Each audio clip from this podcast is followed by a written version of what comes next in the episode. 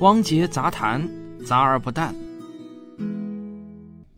好，今天给大家做一期特别节目啊！遇到这么大的科学事件，我不谈一下呢是说不过去的嘛。其实早在一个多月前啊，NASA 就发布了消息，说要在北京时间七月十二号晚上十点半发布尾部望远镜的第一张正式照片。那晚上十点半这个时间对我来说呢，真的是太舒服了。我是期待的搓搓手啊，早早的就把这个时间写在了我手机里的那个提醒列表中。哪知道到了七月十一号这一天，就是昨天啊，牛牛突然急匆匆的跑来提醒我说，NASA 改时间了。改到了七月十二日，也就是今天早上的凌晨五点钟发布，而且呢，还是美国总统拜登亲自来发布。他就问我啊，是不是要爬起来看完发布会，然后第一时间写节目稿？我呢，内心是纠结挣扎了好一会儿啊。然后我答复他，凌晨五点，我是真的爬不起来啊，还是你帮我守着录屏吧，我几点钟起床就几点钟看。那今天早上呢，我是天蒙蒙亮就惊醒了，可能潜意识中啊，还在想着尾部的照片吧。我也是真的好奇，想第一时间看这张照片。醒来后呢，看了一下表，哎，是凌晨六点半。我马上就打开手机啊，问牛牛要视频。结果他告诉我啊，其实这个发布会才刚刚结束，他傻等了一个多小时。为什么呢？因为拜登迟到了。啊，整个发布会啊，其实也就是十分钟就结束了。也就是说啊，我确实也是第一时间就看到了这张人类历史上可能会成为非常重要的一张天文照片。美国的副总统哈里斯、总统拜登都先后呢是亲自上阵为他致发布词，可见啊这张照片的重要性还是非常高的。好，可惜啊我们这是一个音频节目啊，所以呢这个照片呢我只能贴在文稿中了，还要麻烦大家自己点开看一下。当然也有可能已经看过了啊。我放了两张图，一张呢是全尺寸的图和一张一比一大小的局部图，可以让你感受一下这张照片它的清晰度和分辨率大概是怎样的。NASA 的老大比尔·纳尔逊呢，就亲自为这张照片做讲解。这张照片呢，就被称作尾部首张升空场。它在天空中的实际大小啊，就相当于你捏着一粒沙子，然后把手臂伸直，这颗沙子能覆盖的天区大小。就是这么一丁点儿大小的宇宙天区中呢，我们拍摄到了上千个星系。这些星系诞生于一百三十亿多年前，那是我们的宇宙刚刚诞生不到八亿年时的景象。如果仔细看，我们会看到很多星系的光芒被拉成了圆弧状。这并不是因为望远镜的形变导致的，这是引力透镜效应。尾部望远镜利用一个名为 SMACS 零七二三的巨大星系团产生的引力透镜效应，拍到了这张照片。你可以把星系团想象成一个放大镜，它可以把身后来自更遥远宇宙中的光线给汇聚起来，让我们拍到更加清晰的图像。我们可以对比一下尾部的前辈哈勃太空望远镜在一九九五年拍摄的首张升空场照片，这两张照片呢就生动展示了人类的天文观测能力在这二十六年中进步了多少。大家可以去网上搜索一下哈勃升空场啊，很好找到的。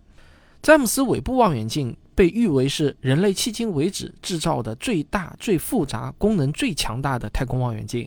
它由美国宇航局 NASA、欧洲航天局 ESA 和加拿大航天局 CSA 共同研发，经由数千名科学家和工程师三十余年的精心设计与建造，肩负着科学家们太多的期望。尾部望远镜设计初期的预算呢是五亿美元，这个预算在当时不仅不贵，而且还可以说是相当的便宜。毕竟尾部望远镜是哈勃太空望远镜的继任者。而哈勃的总造价呢，已经超过了三十亿美元。不过呢，计划总是赶不上变化。尾部望远镜从设计到制造完成，多次拖延发射时间，多次追加预算，到它发射升空的时候，它已经产生了一百零八亿美元的巨额支出。这个费用达到了哈勃望远镜的三倍多。二十多次的推迟发射，让尾部望远镜也获得了“千年歌王”的称号。天文学家们对这个承载着梦想却又拖拖拉拉的项目又爱又恨，于是呢，就又送了他一个“天文学吞噬者”的称号。好，我们今天这期特别节目呢，就让我带你来完整的回顾一下尾部望远镜的故事。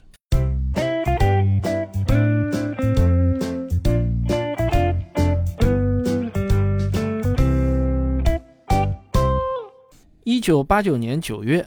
美国空间望远镜科学研究所和 NASA 共同主办了下一代空间望远镜的研讨会。这次会议呢，就汇集了一百三十多名天文学家和工程师。在这次研讨会上，有两个方案受到了广泛的关注。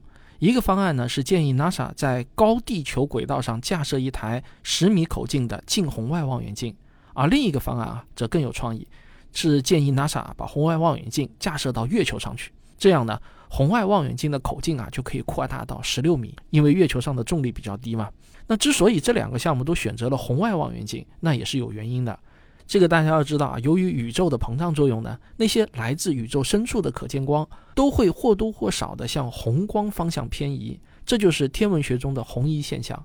距离越远的天体呢，它的光线受到红移现象的影响就越大。所以那些大爆炸后形成的第一批恒星和星系，由于距离是极为遥远，所以它们发出的可见光呢，基本上啊都已经转移到了电磁波谱的近红外和红外部分。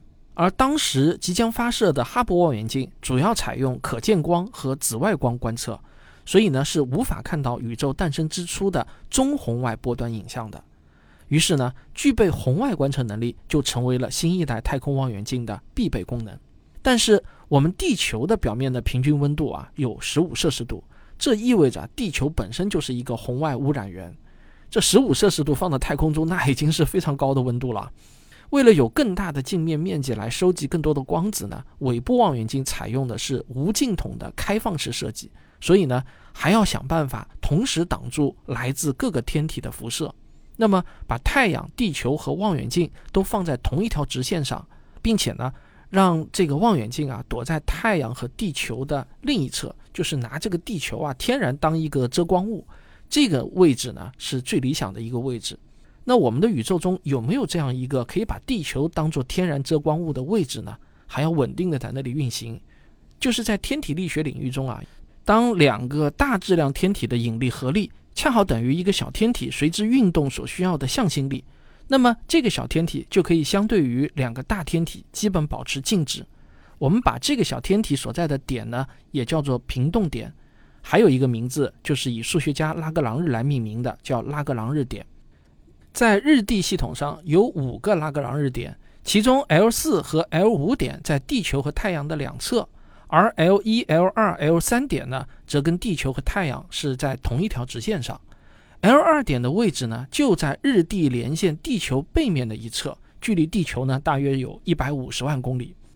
只有位于 L 二点的小天体是可以保持一直背向太阳和地球的方位的，并且呢，易于保护和校准。只需要消耗很小的燃料就可以长期的驻留，它是探测器还有天体望远镜定位和观测太阳系的非常理想的一个位置。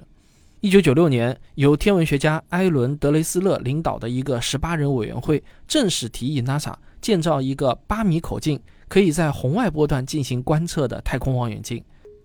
这样的设计不仅能让天文学家透过尘埃和气体云观察到星系内部的结构。更能把人类的视野扩展到更加遥远和古老的深空。不过，最终打动 NASA 的倒并不是这些科研上的优势啊，而是他们提出的这个方案呢，非常的便宜。你没有听错啊，真的是因为便宜。在当时呢，NASA 的口头禅是“更快、更好、更便宜”。机构负责人丹尼尔·格丁尔非常提倡这种战略。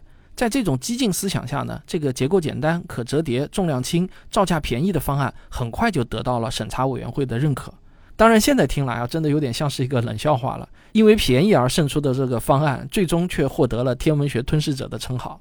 一九九七年，NASA 就同意资助这项研究，并与著名的格达德太空飞行中心合作，准备尾部望远镜的开发和建造。这个时候确定的总预算呢是五亿美元，而发射时间呢定在了十年后的二零零七年。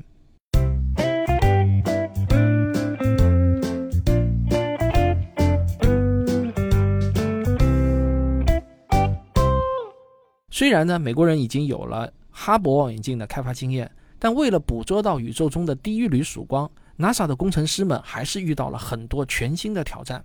第一个挑战呢，就是热辐射的干扰。所有有温度的东西，包括望远镜本身，都会发出红外光。为了避免来自望远镜的辐射淹没非常微弱的天文信号，望远镜和相关仪器就必须在零下二百三十三摄氏度的温度下工作。你可能以为我们的宇宙中不就是非常的寒冷吗？要保持这个温度不是太难吧？其实啊，真实情况并非是这样的。飞行在宇宙中的航天器，它们晒到阳光的一面啊，会迅速的升温，温度会升到很高。为了保持尾部望远镜长期工作在低温环境中呢，工程师们就专门为尾部望远镜设计了一把超大的遮阳伞。这把大伞的尺寸啊，足有一个网球场那么大，由五层超薄的名为卡普顿的闪亮材料组成。大伞的最外层将始终面向太阳，并吸收掉大部分的热量。它运行的温度呢，会高达一百摄氏度。随后啊，每一层都会变得越来越冷。这样啊，望远镜的仪器就能保持良好的低温状态了。不过啊，这就引出了第二个挑战，那就是如何缩小望远镜的尺寸和重量呢？尾部望远镜的遮阳伞厚度只有零点一毫米，与头发丝的直径差不多。只有这样，才能在较小的空间里收纳这把大伞。遮阳伞还不是最难应付的问题。对工程师们来说啊，如何把直径八米的望远镜镜面装进四点五七米的火箭整流罩中？那才是对尺寸和重量的最大挑战。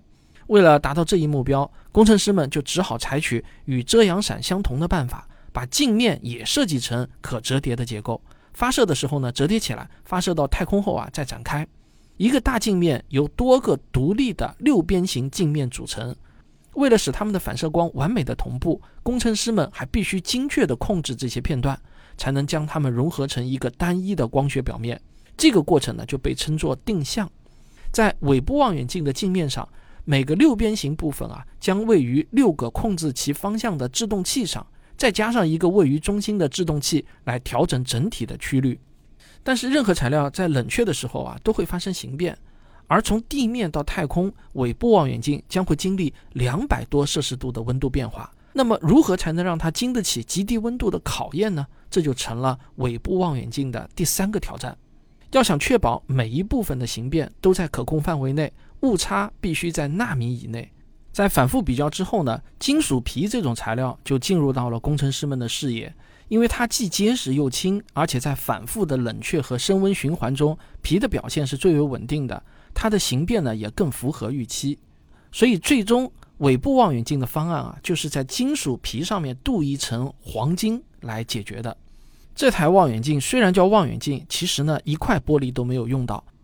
当然，这个技术解决方案它的成本就不低了。一九九八年，尾部望远镜的总预算呢就上升了一倍，达到了十亿美元。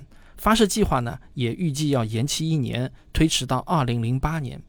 到了二零零一年，尾部望远镜的总预算啊又扩充了两次，达到了十八亿美元。发射时间呢也延期到了二零一零年。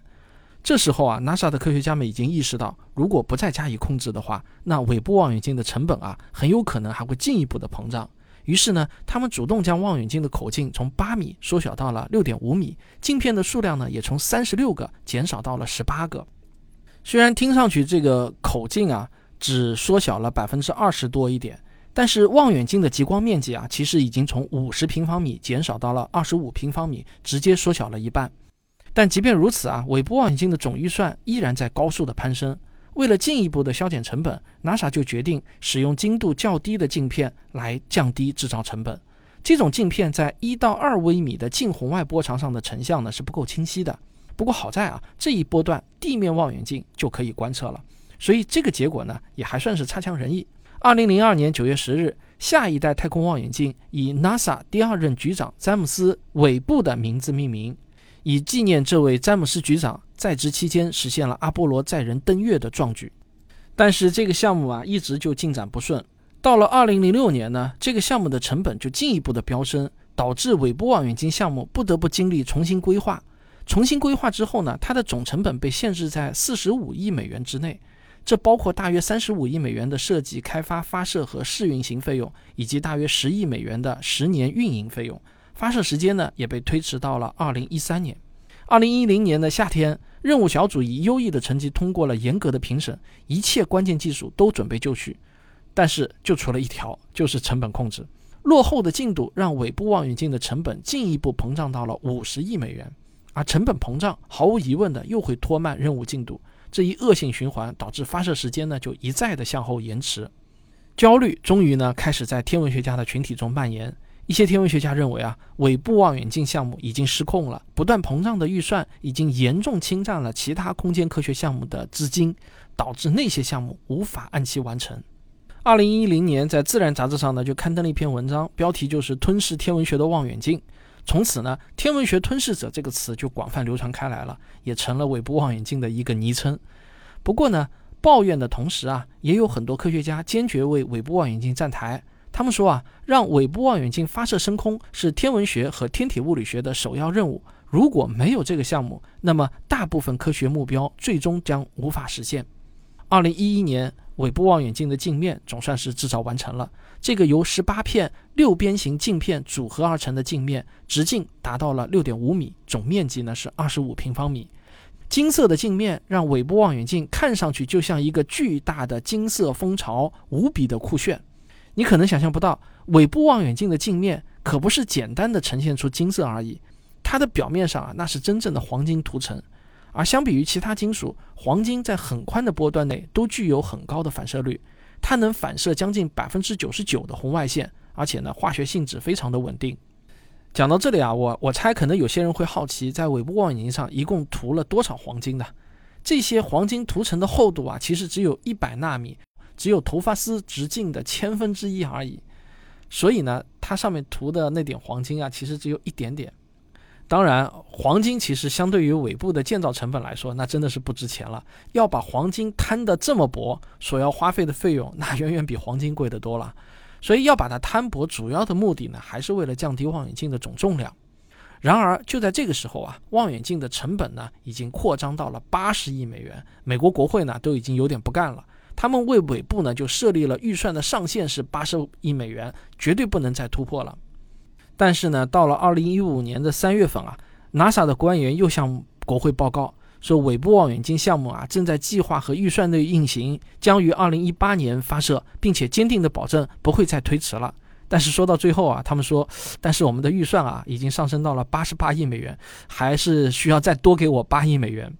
这个国会啊实在是没有办法，这时候你说不给他们钱吧，那前面的八十亿美元不都打了水漂吗？所以只好再给他八亿美元。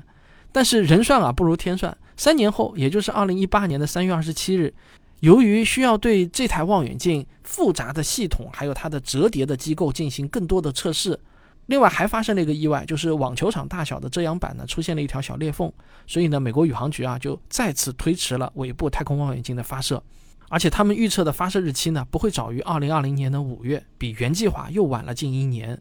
当然，这一推迟，八十八亿美元也不够用了。但是啊，这还没完，屋漏啊还偏天雨。到了二零二零年呢，众所周知，新冠疫情又席卷全球。为了确保工作人员的安全，许多工作呢都被迫停止。这一次呢，他们将发射时间又推迟到了二零二一年。从一九九六年到二零二一年，从五亿美元到九十七亿美元，其中八十八亿美元在二零零三年至二零二一年间用于航天器的开发。八点六一亿美元会计划支持五年的运行。根据二零二零年的通货膨胀调整后，这个时候尾部的总成本已经到了大约为一百零八亿美元。尾部望远镜的项目变故已经从最初的调侃、抱怨、焦虑，变成了天文学爱好者嘴里的段子和笑谈了。不过，唯一没变的是啊，所有的人心中都期待着尾部望远镜发射升空那一刻的到来。毕竟，它承载着无数人的太空梦想。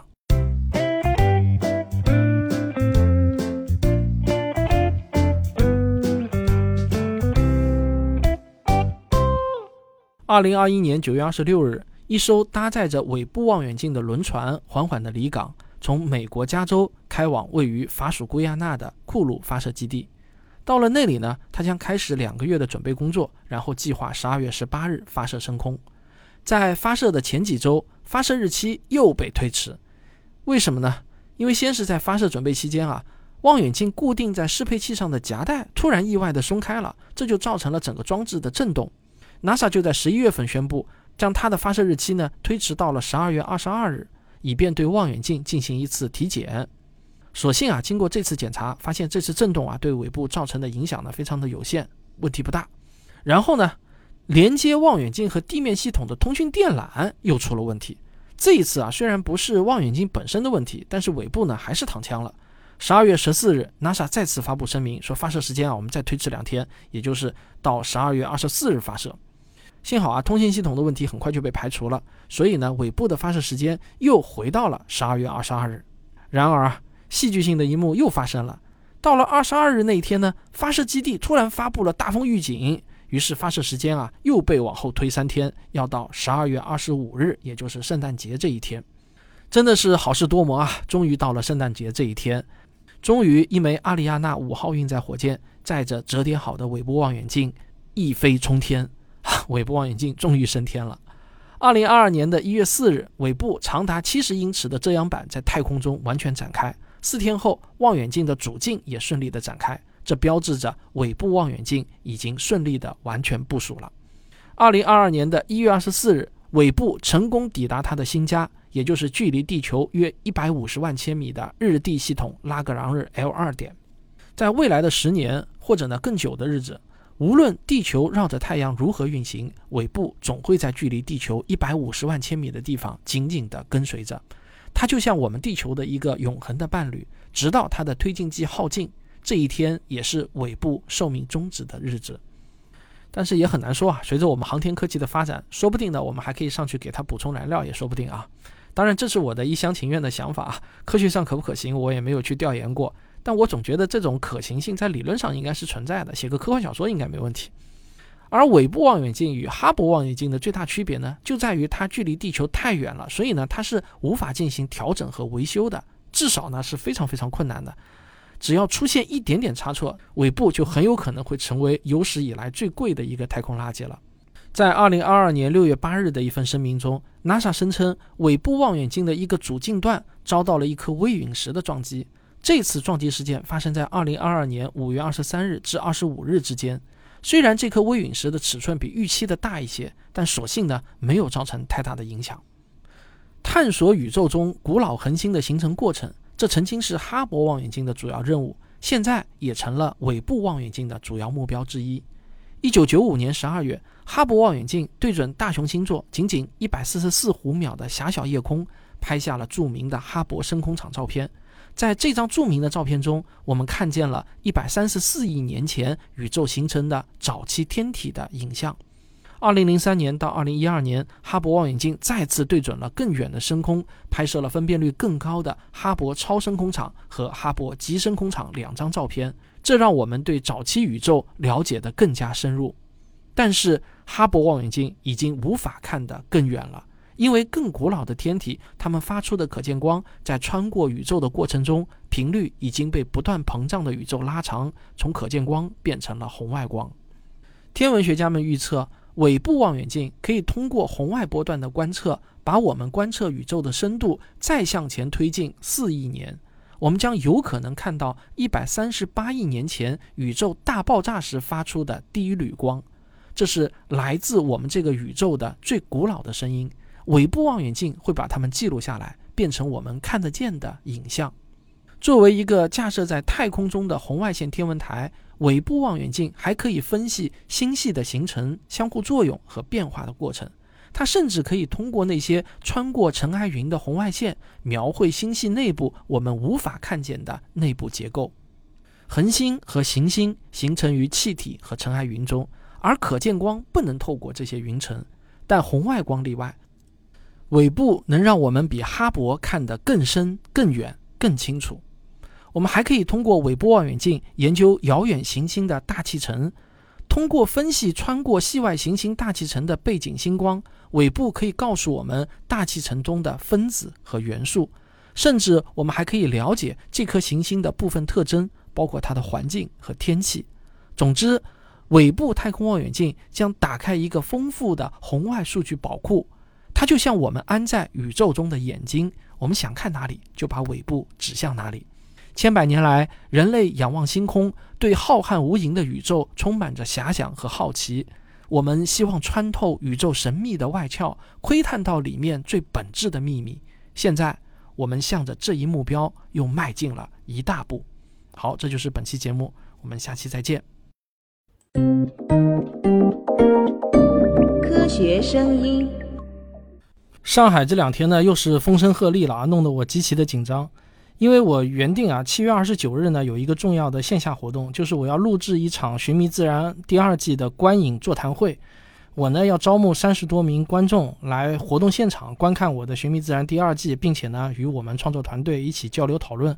然后呢，我还要把我和观众们的这个讨论啊录制下来，以后呢可以做成那个影片的花絮部分公开播放的。但是现在呢，真的是弄得我有点紧张啊！我不晓得这个活动会不会因为上海的这波疫情受阻，真的是提心吊胆的。呃，我都不知道我该不该发布这个通知啊，就是招募观众的通知了。现在看来还得再观望一下。那如果说活动可以搞的话，我会第一时间宣布消息，欢迎大家来踊跃报名啊！今年的疫情呢，真的是耽误了我们太多的事情啊，真的是苦不堪言啊！